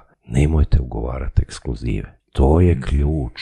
e, e, znači, tamo poremećaj, kaže ono, ekskluziva za evropsko tržište, bože sveti, čemu to služi, jel? osim da kad neko legne, da ti legne cijela firma i nemaš Jesi glavu. imao negativno iskustvo s dogovaranjem ekskluzive? Nisam, ali nisam se dao to. Kad ne znam što hoću, znam što neću. To je moj savjet. Znači, ta ekskluziva može po, za određene, ajmo, moj proizvod u kanale distribucije, o tome možemo razgovarati, ali želim uvijek ostaviti alternativni kanal koji javit će se neko i sad ti je slobodno, ne znam, prema trgovačkim centrima, ali tako dalje. Ne možeš ići prema retail shopovima, ali prema e, grosistu, tako dalje, prema wave shopovima. Znači, to su nekakve tri elementa. e, Za- mogu sam- Zašto? Da, e, mogu, mogu sam e, sebi e, rastumačiti. E, Baš sam jučer gledao jedno predavanje. Um, dakle, evo daću primjer sa Shark Tanka. Znači, ja sam prvo sam razmišljao o tome koliko ti investitori zapravo imaju svoj network kad im neko dođe pičat a, ideju, ono, ti biraš osobu s kojom si kliknuo, to jest, ili ona Da, tebe bira. Ide, da. Ali zapravo jučer na tom jednom predavanju sam, uh, mal, mal- mali shift mi se dogodio. Znači ti ne biraš osobu, ti biraš distribucijske kanale. Znači, Ako- temeljno pitanje kod... Da, slušaj, slušaj, sad, sad, da, sad se poku- ne, ne pričam to zbog toga da uh, dam doprinos razgovoru, nego da pokušam sebi re- razjasniti. Znači, netko tko uh, znači, želi prodavati preko interneta, određeni proizvod, znači ta osoba će naravno kliknuti pred, ono, vjerojatnije sa Markom Cubanom nego sa onim Da- Damon uh, Johnom ili kako se već zove, ali, no, ali ako ti imaš neki brand odjeće, onda nećeš odabrati Cubana ili Roberta Herjavca, nego ćeš odabrati, to jest ono, ciljat ćeš na Damona Johna, zapravo ti kupuješ njihove distribucijske kanale, to jest ti se daješ njima u ruke da ti oni pomogu sa svojim distribucijskim kanalima puno više nego sa svojim postojećim networkom i marketinškim potencijalom. Slažem se. Da. I to mi je recimo ako ti odabereš, čisto da si objasni, ako ti odabereš uh, ne znam jednog distributera, znači e- ekskluziv, ekskluzivu, ti si praktički ukoliko ta firma ne može napraviti dobar posao, ti si začepio uh, distribucijske Ti si kanale. zatvorio određeno tržište. Mhm. Točno. Znači, to ne raditi. Ne raditi. Kanala distribucije ima jako puno. I tko inzistira isključivo, kaže, ono, bubnu ću primjer, moje slovačko tržište. Ma, e, ok, možda da to kaže e, nekako ono, kad odete na Denim Broad Street pa pogledate firmu sa par sto miliona prihoda, onda to je uporište u tome. Onda čovjek možda može i to prihvatiti. Jel? E, ja, ta, ja te slučajeve u životu nisam imao. Tek sad se otvaraju nekakvi takvi veliki, e, potencijalno veliki kupci gdje opet ne želim prepustiti internet prodaju od e, fizičkih kanala, ono, dućana i tako dalje. Nema potrebe za tim. E, mladi inovator, to su uglavnom, evo, u moj područje interesa je proizvodnja, fizička proizvodnja, nisam u softveru, nisam u tim ovaj, nekim novim IT tehnologijama. E, ne znam to dovoljno da bi razmišljao o tome i da li bih e, investirao da imam slobodnih nečeg, nešto nečega, e, da li bih investirao, ja bih u, uvijek rađe investirao u novi inovativan proizvod. Da li je to moja generacija, da li je ono, kriptovalute me nisu uopće za na kraj pameti imaginarno, sad će javiti se jasno. 50, 50 e, protivnika mog ovakvog stava i reći da nisam u pravu. Možda nisam, možda sam pogriješio. Svako od nas ima pravo i na e, krivi stav i na pogrešku u svojim procjenama. Kako, znači, tvoj proizvod postaje najbolji na svijetu? Mislim, koje kriterije trebaš zadovoljiti? Mislim, je li to bio cilj? Nije bio cilj. E, cilj je bio napraviti vrlo dobar ili odličan proizvod. Znači, to je bio cilj. To je vrlo jasno. Nemojte ići u proizvodnju ako niste u stanju napraviti da budete jednaki u vrlo dobrima i odličnim. To nemoj, ne savjetujem nikome da to krene. Znači, to je prvi cilj. Uspostava sustava kvalitete, kontrola kvalitete robe unutar firme. Mi smo prvi ISO 17025 certificirani laboratorij za kontrolu kvalitete elektronskih cigareta i tekućina za elektronske cigarete u Europi. Mi smo postavili standarde. Da, da. Ali imao sam jasan cilj. Moja kćer koja je ekonomistica rekla je tata bacaš pol milijuna nečega. Ja sam to angažirao Šimacu, nije reklama ili su najbolji u tome. Čovjek se raspita ko gdje ima dvije, tri firme koje su u stanju uspostaviti na kugli zemaljskoj metode i e, za nešto novo. Čekaj, Šimacu je što? Šimacu je proizvođač japanski, svjetski vodeći proizvođač e, laboratorijskih instrumenata, aparature i tako dalje, jel, uz ovo medicinsko i to što radi. E, sva moguća znanja koje su oni imali smo nekakvih 8-9 mjeseci zajedno radili na tome da dobijemo metode. Stroj za pušenje postao je za analogne cigarete, znači ove koje palimo upaljačem, šibicom, jel? stroj za pušenje po broju disaja, pa mjerenje količine katrana kad vidite ono sa strane količine nikotina. Stroj za pušenje e, elektronskih cigareta nije postojao. Iste podatke moramo dobiti van. Koliko miligrama nikotina ja udišem u sebe? Stroj nije postojao. Rođeni. Rođeni. Napravili jedna njemačka firma. Jedna njemačka firma. Znači, membrane, tako dalje. Zna se kako se e, dođe do, ajmo reći danas, do kako se mogu uloviti dvije ili tri molekule u kubičnom metru aerosola zraka. Ajmo reći zraka. Metode postoje. Jer lovimo molekulu nikotina. Ajmo ih izbrojiti koliko. Jel? To, to su nekakvi poslovi. Tu trebate tim stručnjaka koji to... Ne, Dario Maranić je svjestan da ne zna. Znači ja sam svjestan da ja to ne znam. Ali Moje umijeće da znam naći ljude koji nešto od toga znaju. Niko ne zna sve na kugli zemaljskoj. Ja ne znam. I onda sam se i ja učio. I napravili smo nešto što smo bili prvi u Europi. Među prvima na kugli zemaljskoj Amerikanci su radili. Znači, sustav uspostave kvalitete. Meni dođe veliki Merkel ili BASF dobavu cisternama kamionskim dolazi propilen glikol i biljni glicerol kao dvije sirovine koje je cisterna 30.000 litara. A moja inženjerka kemije popne se na kamion i uzima uzorke. I kaže velikom, oni su bili u šoku da a, ja kontroliram velikog multinacionalnog Da, kompaniju njihovog, pa kaže mi istovaramo u pliju. Pa šta onda? Sačekajte sat vremena dok moja analiza ne pokaže da mi nešto kontaminira. Mi kontaminira. Dopusti. I onda če- šta, čemu služi ISO? 9001 sustav uspostave kvalitete. Da, da, da. Ne, on nije, on je ubah, pa rekao, ali mi smo u našem propisniku po ISO 9001, imamo i za okolišne, e, smo propisali da trebamo kontrolirati i ulazne sirovine. Da. Sorry, savršeno. Vi meni imamo nesugladnost ako vi meni ne dopustite. Vaš vozač treba čekati sat vremena. Pa šta onda?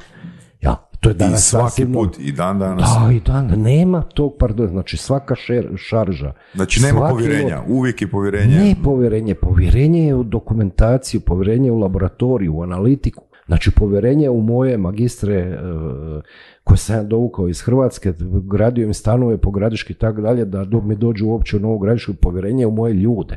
Ne, dobavljač, ok, vjerujem dobavljaču, ali to je upravo doza povjerenja kad želim prekontrolirati. Da pače. Trust but verify. Je, verify. Bez verify, sorry, jel? Ista stvar je u 14, ovo 14 isto, 50 ka HASAP i tak dalje. Ne služe ti atesti samo dokazivanju. To služi da bi čovjek popravio kvalitetu, da ima nekakve točke oko kojih se može uloviti. E, kad se ulovi, onda i svojim dobavljačima. Često dobavljači izbjegavaju, to, to je kao ne, ono gubit, šta znači gubitak vremena, pa ima pada mu kiša, pa vozi 10% je- sporije, pa do, od Njemačke do Hrvatske će doći pol dana kasnije, padne snijeg i doći šlep, i šta on? Ja, I on meni zagadno, ono, milione komada, ne do Bog da dođe nešto. Situacija sa etanolom koja je bila, mi smo ušli u dezinficijense u covid krizi, jel? etanola nigdje u Europi, ja sam imao svoje kupce, čak i iz Albanije, svi kupci u okruženju od 1500 km sam poslao zahtjev da treba metanol. Javio mi se Albanac i javio mi se Nizozemac. Oba dva su po prvom pozivu poslali kad nije bilo etanola uopće u Hrvatskoj, ja sam iz Albanije dobio e, kamionsku cisternu etanola. Ali šta sam ja dobio? Ja to nisam znao. Znači opet laboratorij mora pokazati šta ti je u cisterni, jel voda, alkohol, koliko je posto alkohola. Ja moram nalijepiti deklaraciju da je to 70% etanola. Jel on došao 90% ili došao 96%? Ogromna razlika. Ja stojim kao proizvođač iza deklaracije koju lijepim na gotov proizvod. Ista stvar iz nisu, pa znači sustav kvalitete je normalno. Jel? Znači, da me se krivo ne shvati, to nije nepovjerenje. To je dodatno povjerenje u, u, u, u dobavljača, ne nepovjerenje. Znači, sustav kvalitete kad ima jedna i druga strana, to je način na koji se uspostavlja još veće povjerenje. E sad, dođe situacija da neko na kugli zemaljskoj odluči raspisivati nekakve natječaje, pozivne, ovo, ono, javite se, asocijacija VEP asocijacija kaže javite se, procjenjujete da ste u vrhu kvalitete i onda se javite na audit. Onda dobijete upitnik od 50 stranica. I onda da li je to due diligence, onaj tipični due diligence, čovjek krene razmišljati ili je malo opis tehnologije ovog onog, ili je stvarno ocjenjivanje. Ostane čovjek ti centri nekakve moći, pogotovo kak je to iz Londona, pa se najavi u osmi mjesecu on će doći, meni u Novu Gradišku, pa, pa eto, ja volim biti osmi mjesec u Zadru i reći nemojte me ometati par tih 15 dana dok sam negdje po kornatima i tako. To ono, vodenjak voli biti uz vodu i na vodi. Horoskopski znak, jel? I onda zet moj zove mene i kaže, dolazi Engles, sa u panici, pa dobro, nek dolazi. Rino, recimo ako želi doći na aerodrom po njega, vratiti ga uredno nazad ili kaže ne, on dolazi, uzeo si rentakar, pa još bolje, 500 kuna u džepu ili ne znam, puta dva. Rekao dođe po koje, kaže ono ime pre, ok, Englezi, za pretpostavljaju da je Englez, imena i prezimena. Ovaj, Dođe podne jedan sat, pitaj ga za kakav objed. Ako nije, dobro. Pitaš jedan put da iziđe van na ručak, ako neće, drugo pitanje ste za picu ili ćevape. Ovaj, ako nije zato tre, ne, trećeg pitanja, to je Engles. Iz razgovora on shvati da smo mi, da su tri firme. Jedna engleska, jedna američka i mi kao Hrvati da smo užem izboru. A proglašenje će biti u Dubaju. E, pa ja ono zadovoljno dobio informaciju šta bi ja sad dolazio iz Zadra, pa ok, bit ćemo treći, jel, oni su već nekakvu selekciju napravili, ne bi čovjek dolazio zavrkavac se iz Londona u Novu Gradišku, izgubi dan, dva dana. I onda shvatim da on ima ozbiljna pitanja, Rino shvati da ono po auditu i znači po onim anketama 50 stranica tehnologija ovog onog, te, tako, i da išao sve kontrolirati. I znate, dečki moji, šta je zadnji set pitanja, zadnje tri stranice? Šta mislite? Pa vjerojatno ekologija možda. Bravo, ekološka priča. I tamo smo mi napisali ono što je. Bravo. Zadnje tri stranice. Imamo dvije fotonaponske elektrane, interni prevoz, vozila na električni pogon, to kangua, Renault, to, struja iz vlastitih izvora. Čovjek se penjao na halu, dobio snimak. Da vidi Da vidi čeliju. da li je gore. Bilo je ljeto. Ja imam i automatski sustav navodnjavanja, besprekoran travnjak. E, voda koja se koristi inače u pogonu ide pr- kroz reverzibilnu osmozu i tako dalje, jel? filtrira se za korištenje u laboratoriju, a voda koja se koristi za navodnjavanje travnjaka je iskopan bunar. I sad on vidi, oni šprinkleri, šprinkleri iskočili van, pet poslije podne šest, tak je programirano, i vidi šprica travnjaka. Ovo je jedan put panika. Ono, ovo sve besprekorno po krovu prebroje, ja mislim, kolektore, da nismo slagali neki kilovat koliko je ušteda, straži sve do u detalj. I vidiš je, da nije, ne do Bog, puštena voda koja je kemijski tretirana, u kojoj je uložena električna energija, Da, da, da. Voda u zaljevanje travnjaka. I sad zove moj zet mene, ja kažem negdje na pol kornata, jel. preko Rinal vidiš bunar na maltene, ono uz- u travnjaku bunar, jel. Otvori poklupac i pokažemo da je to moja voda. ono. I da dajemo prirodi, ode tamo pa se dio isparava, dio se dole procijedi, vraćaš u polj ljeta. Cijelu priču. Čovjek je otišao oduševljen pojeo picu da ne ostanemo, da ne ostanemo nedorečenog. O, otišao je oduševljen sa eko pričom. Ovo su brojke, šta je statistika točna, broj netočnih podataka, prije poslije termoizolacije si imao tamo petoslojna stakla, netroslojna pet slojeva, fasade, toliko, panela, to, to, to, to su brojke i ok, tome se ono, ali ovo kad je vidio u praksi, on je otišao oduševljen. To mi ništa nije značilo i rekao sam ništa da ne pita. Znači nemoj pitati nekakvog ispitivača, bilo čega, gdje sam ja tu, do donošenja konačnog, znači nemoj biti dosadan. Živo nas je zanimalo. Osmi mjesec, deseti mjesec proglašenja u Dubaju. Ko na iglama. Opet ono, miran, spokojan, pa šta treći na svijetu. Nije loše. Nije loše, šta? Marketinški besprekorno izgleda. Ja, bit će nekakva paketica, tako dalje. I sad dođe tamo taj trenutak, do, nakon sajma vape, ozbiljnog sajma tobako industrije, dođe trenutak proglašenja. Kako samo oni to znaju u velebnom prostoru i spektakularno, kao da je dodjela Oscara u e, New Yorku, e, napraviti cijelu feštu i sad nismo treći, jel? Amerikanac treći. Engles drugi, ali Engles bili u konkurenciji, znači to da naš Hrvat da je u komisiji ne da hrvatskom e, proizvođaču prioritet, možda mu je mala Hrvatska, kakvi smo mi, Engles, ono, nacionalni ponos, tako dalje. Pop, nismo drugi. I sad ono, nekakva glazbica međuvremeno, ima to na, na mom fejsu. E, onda smo prvi. Nas desetak za stolom iz firme, osam, koliko nas je bilo, ali prijatelja tamo iz Dubaja i tako. Sjedi oko stola i čekaš tri minute, pet, dok glazbeni broj nekakav odsvira tamo, neko skače po pozornici, mi to ni ne vidimo, nek čekaš ovaj trenutak, jer e, doživiš nekakvo, kak bi opisao taj osjećaj, jednog svog mira. Znači to sve jašenje po kvaliteti, ta, ta- taj sav ono telefonski razgovori e, zašto baš moraš gledat e, iz cisterne, zar ti ne vodiš, ne, ne, ne, ne vjeruješ velikom bajsefu ili tako svejedno koma da kažemo da nam bilo koji od domaćih proizvođača nešto od repromaterijala isporučuje, pa kontrola kvalitete nužna, do e, pa kontroliranja one kutice u kojima su naši proizvodi, je li to 320 gramski papir ili to 300 gramski, pa uzmi instrument pa izmjeri. Ili ti isporučiš 320 gramski, kupac ima pravo znati šta je kupio. E, to ja tako zovem.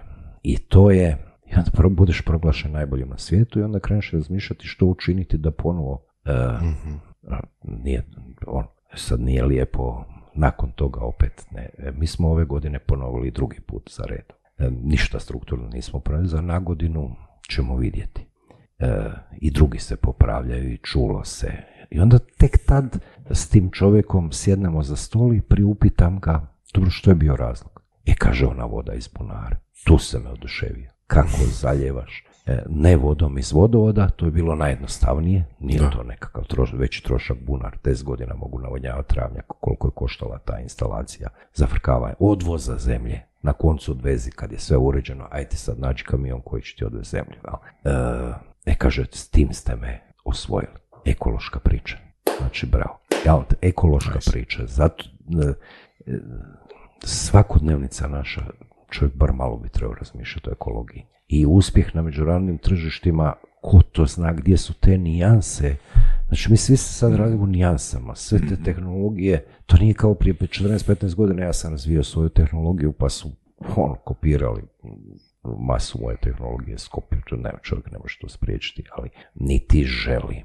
E, Ta konkurencija me natjera da kvalitetnije razmišljam gdje imam ideju i za nagodinu, i za dvije godine, i za tri, e, ono, lijepo u stupnjevima, onako kako treba odraditi, tako, ne sve adute od jedan ispod van, nego možeš dva zamjenska igrača ili tri u nogometu pust van godišnje, pa onda ne možeš promijeniti deset igrača ako ne sjede na klupi, jel?